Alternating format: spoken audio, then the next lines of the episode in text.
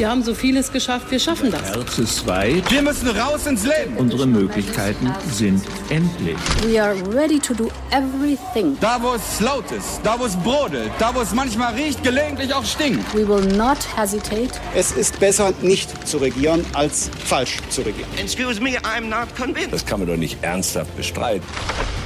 Hauptstadt, der Podcast mit Michael Brücker und Gordon Ripinski. Direkt von der Pioneer One. Herzlich willkommen zu unserer neuesten Ausgabe dieses wunderbaren, sympathischen kleinen Hauptstadt-Podcasts. Es ist Freitag, der 14. Mai und mein Name ist Michael Bröker. Und ich bin Gordon Ripinski und auch von mir herzlich willkommen an diesem schönsten aller Brückentage. Der Sommer kann ganz gut werden, hat wer gesagt, Gordon? Das war natürlich Christian Drosten. Die wichtigste Stimme der Pandemie. Die wichtigste Stimme der Pandemie neben Karl Lauterbach, muss man sagen, aber Christian Drosten in der Tat äh, auch eine wichtige Stimme. Und, und endlich mal was Konstruktives. Endlich mal was Konstruktives und endlich mal Optimismus sozusagen. Ne? Den haben wir ja auch zwischenzeitlich vielleicht ein bisschen vermisst, aber vielleicht gab es auch gar keinen Anlass. Aber er hat natürlich auch vor zwei Wochen mal oder vor drei Wochen mal gesagt, es könnte ein harter Sommer werden. Okay, wir nehmen jetzt mal einfach an, es stimmt, was er sagt, es wird ein guter Sommer. Und warum hat er das gesagt? Na gut, er hat es natürlich gesagt, weil die Impfungen vorangehen, weil äh, das Wetter besser wird, weil die Zahlen runtergehen, man kann wieder nach draußen gehen, dadurch äh, sinkt das Infektionsrisiko. Ja, und jetzt sollten wir, glaube ich, langsam mal darüber nachdenken, wie eigentlich die Zeit nach diesem Sommer aussehen könnte, wenn mutmaßlich das Schlimmste an dieser Pandemie überstanden sein wird. Ja, und da hat er noch einen Satz gesagt und das Wort musste ich erst mal nachschauen, aber wir hören uns mal an, was er gesagt hat. Das Virus wird endemisch werden, das wird nicht weggehen. Und wer sich jetzt beispielsweise aktiv dagegen entscheidet, sich impfen zu lassen, der wird sich unweigerlich infizieren. Da kann man nichts dagegen tun. Endemisch, Gordon, was ist das eigentlich? Das ist, wenn man so will, pandemisch, aber nicht mehr so schlimm. Also das heißt, äh, das Virus, das Coronavirus wird natürlich weiter existieren, aber es wird dann vielleicht so sein wie Masern. Also es existiert, aber es ist beherrschbar. Es gibt eine Impfung, man kann es kontrollieren und es ist nicht mehr ein gesellschaftliches Risiko. Aber das ist ja ein spannender Punkt, Gordon. Masern, da gibt es eine Pflichtimpfung inzwischen. Wird es denn am Ende auch eine Corona-Pflichtimpfung doch geben, entgegen aller Beteuerungen von Jens Spahn? Das glaube ich eigentlich nicht. Dafür ist das Thema im Moment politisch zu aufgeladen. Es kann natürlich sein, wenn sich das etwas entspannt, dass sich das nochmal ändert. Ich glaube, im Moment ist es tatsächlich so, dass wir nur werben können oder dass die Politik auch nur werben kann darum, dass sich die Menschen impfen. Und am Ende glaube ich, geht irgendwann die Verantwortung von der Gesellschaft auf das Individuum über. Dann ist irgendwann jeder auch dafür selbst zuständig, sich impfen zu lassen. Und wenn nicht, dann trägt er oder sie eben die Folgen davon. Ja, und wir reden also jetzt über die Post-Pandemie-Zeit. Und da hat ja auch Christian Drosten gesagt, wer sich nicht impfen lässt, der wird wahrscheinlich infiziert. Eine ziemlich harte Aussage, aber wahrscheinlich ist das eben dann so. Und ich glaube, die Politik, wenn sie eins ja nicht konnte in den letzten zwölf Monaten, dann ist es Prävention oder vorausschauendes Agieren. Ich glaube, wir brauchen jetzt diesen Plan. Wie gehen wir langfristig mit dem Coronavirus um? Und dabei sind ja ein paar offene Fragen, die wir unbedingt beantworten müssen. Zum Beispiel, was äh, wird die ständige Impfstoffbeschaffung kosten? Denn man muss ja die Impfung auch immer wieder auffrischen. Oder wer wird sie dauerhaft bezahlen? Das ist eine Krankenkassenleistung, mutmaßlich, aber die kostet natürlich auch eine Menge Geld. Ja, und was ist mit den Menschen, die sich gar nicht impfen lassen wollen? Partout bis zuletzt nicht. Das sind ja laut einer aktuellen Infatest-DIMAP-Umfrage mindestens 13 Prozent der erwachsenen Deutschen. In absoluten Zahlen immerhin 10 Millionen Menschen, Gordon, die nicht das machen, was wir beide machen werden, nämlich sich einfach diesen Peaks geben. Ja, ich kann da nur noch einmal das wiederholen, was ich eben gesagt habe. Ich finde, ab einem bestimmten Punkt geht das Risiko, die Verantwortung von der Gesellschaft auf das Individuum über. Und wenn du am Ende 10 oder 13 Prozent hast, die sich nicht impfen lassen, dann werden die mit dem Risiko herumlaufen, sich eben auch mit dem Coronavirus zu infizieren. Ich glaube, ein Verlierer dieser Post-Pandemie-Zeit steht jetzt schon fest, nämlich diejenigen, auf die wir dann nicht mehr so schauen, wie wir es jetzt in der Pandemie getan haben. Zum Beispiel die, die Pfleger, die nochmal eindrücklich klargemacht haben. Der Ricardo Lange, der ist ja jetzt sehr bekannt geworden, saß neulich auch bei Markus Lanz und in der Bundespressekonferenz und hat erzählt, dass die Intensivpflege natürlich auch schon vorher besonders gefordert war und er die Sorge hat, dass wenn der Scheinwerfer der Pandemie mal weg ist, dass diese Gruppen dann am Ende benachteiligt werden. Also ich hoffe, dass da, dass wir dieses Klatschen, was wir da gelernt haben, dann allmählich dann auch in Politik umsetzen. Die Intensivstationen waren vor der Pandemie schon deutlich überlastet aufgrund vom Personalmangel. Es gibt auch Intensivstationen, die können nicht mal alle Betten befahren, weil eben das Personal nicht da ist. Das ist ja nicht eine Debatte, die wir erst jetzt führen. Also wir führen sie jetzt jetzt. Wir hätten sie aber schon vor drei, vier, fünf Jahren führen sollen. Und hätte man früher gehandelt und hätte man den Personalmangel früher ernst genommen, dann hätten wir heute eine deutlich entspannte Situation, weil wir eben viel mehr Betten hätten belegen, aber auch betreuen können. Tatsächlich ist die Debatte ja auch in der Politik angekommen, aber im Moment ein strittiger Punkt zwischen Jens Spahn und Hubertus Heil.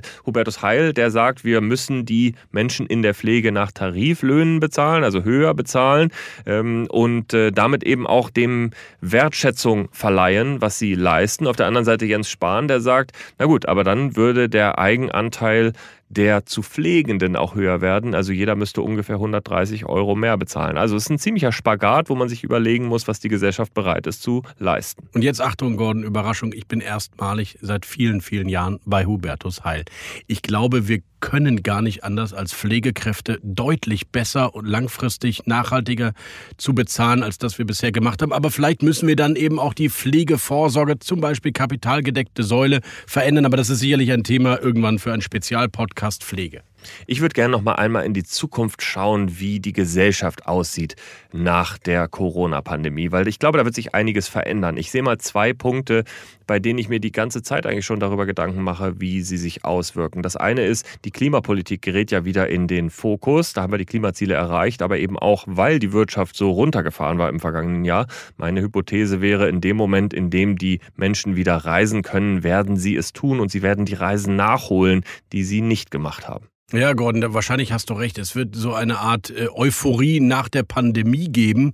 Und interessanterweise in Großbritannien nach dem Ende des Lockdowns, was ist das Erste, was ausverkauft war und massiv bestellt wurde? Ja, natürlich der Champagner. Richtig, Gordon. Und ich glaube, dass diese Lust auf das Rausgehen, das Feiern ähm, vielleicht sogar noch außergewöhnlich stärker ausgeprägt sein könnte als vor der Pandemie. Ja, das glaube ich auch. Wenn wir uns das vorstellen, hier Berlin, die Hauptstadt des Nachtlebens, die natürlich auch runtergefahren war, wenn man da schon beobachtet hat, was in den vergangenen Jahren passiert ist, die vielen Touristen, die kamen nur wegen des Nachtlebens. Ich glaube, das wird sich auch nochmal sehr stark verändern. Äh, da werden wir vielleicht sogar so eine neue Dekade des Exzesses und der Freizügigkeit und was auch immer erleben.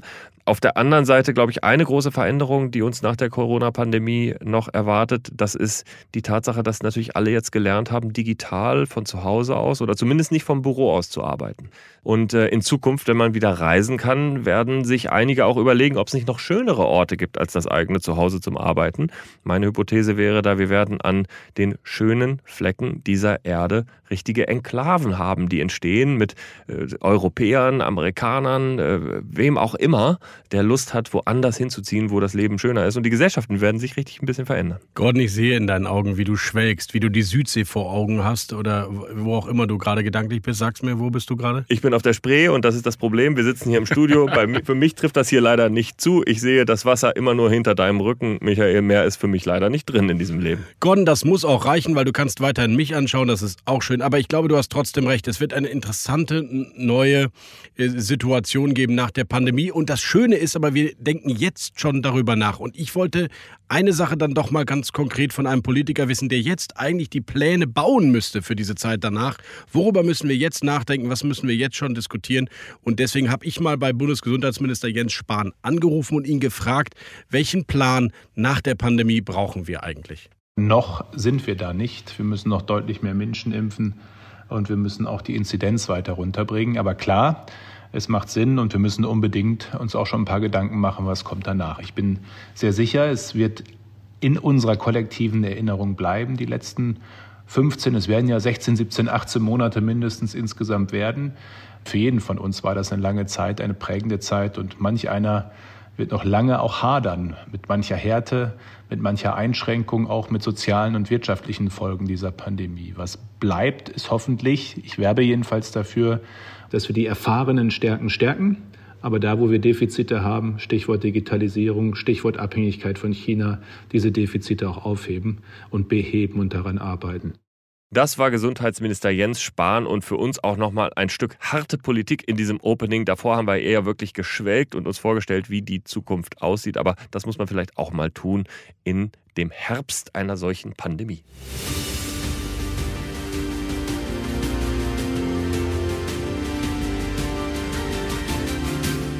Unsere weiteren Themen heute. In der Pandemie ist für die Opposition nichts zu holen. Das mag stimmen, aber nach der Pandemie womöglich doch. Und zwar, wie es gerade ausschaut, für die FDP. Gordon und ich analysieren gleich, wie die Liberalen bei der Bundestagswahl profitieren könnten von der Diskussion um Freiheitsrechte, die wir inzwischen seit Monaten führen. Im Interview der Woche sprechen wir außerdem dazu mit Johannes Vogel, der Politikwissenschaftler ist ja nicht nur Bundestagsabgeordneter und FDP-Generalsekretär in Nordrhein-Westfalen, sondern er ist auch bald der Vizechef der Partei. Wir schauen außerdem auf die Rücktrittsforderungen der NRW-SPD an Armin Laschet, weil der nämlich nicht zugleich Ministerpräsident und Kanzlerkandidat sein kann. So sagt es jedenfalls die SPD. Bei uns bekommt Armin Laschet gleich Rückendeckung. Sie werden vielleicht überrascht sein, von wem. Und außerdem erklärt uns linke Fraktionschef Dietmar Bartsch, ob er und seine Partei eigentlich wirklich regieren wollen. Und wir schauen ein bisschen darauf, was uns bei der Linkspartei mit dem neuen Führungsduo, Spitzenduo, Janine Wissler und Dietmar Bartsch bei dieser Bundestagswahl erwartet. Und im kürzesten Interview der Republik spricht gleich Gordon Repinski mit der Frau, die Deutschlands älteste Partei durchs Neuland steuert, die Digitalbeauftragte im Willy Brandt-Haus, Karline Mohr. Soweit bis hierher von uns. Unseren, diesen Hauptstadt-Podcast gibt es in voller Länge, wenn Sie schon Pionier sind. Oder es gibt auch noch die Möglichkeit, jetzt schnell noch Pionier zu werden. Denn guter Journalismus kostet Geld. Nutzen Sie die Gelegenheit, nehmen Sie Ihr Smartphone oder Ihren Desktop-PC und tippen Sie ein join.thepioneer.de. Schauen Sie mal rein in unsere Angebote auf thepioneer.de, werden Abonnent und können Newsletter-Podcasts genießen, solange Sie wollen. Nicht nur Podcasts, sondern auch Artikel, Grafiken, Videos, Kommentare, alles, was Sie sich so vorstellen können. Also join.thepioneer.de. Hauptstadt, der Podcast mit Michael Bröker und Gordon Ripinski. Direkt von der Pioneer One.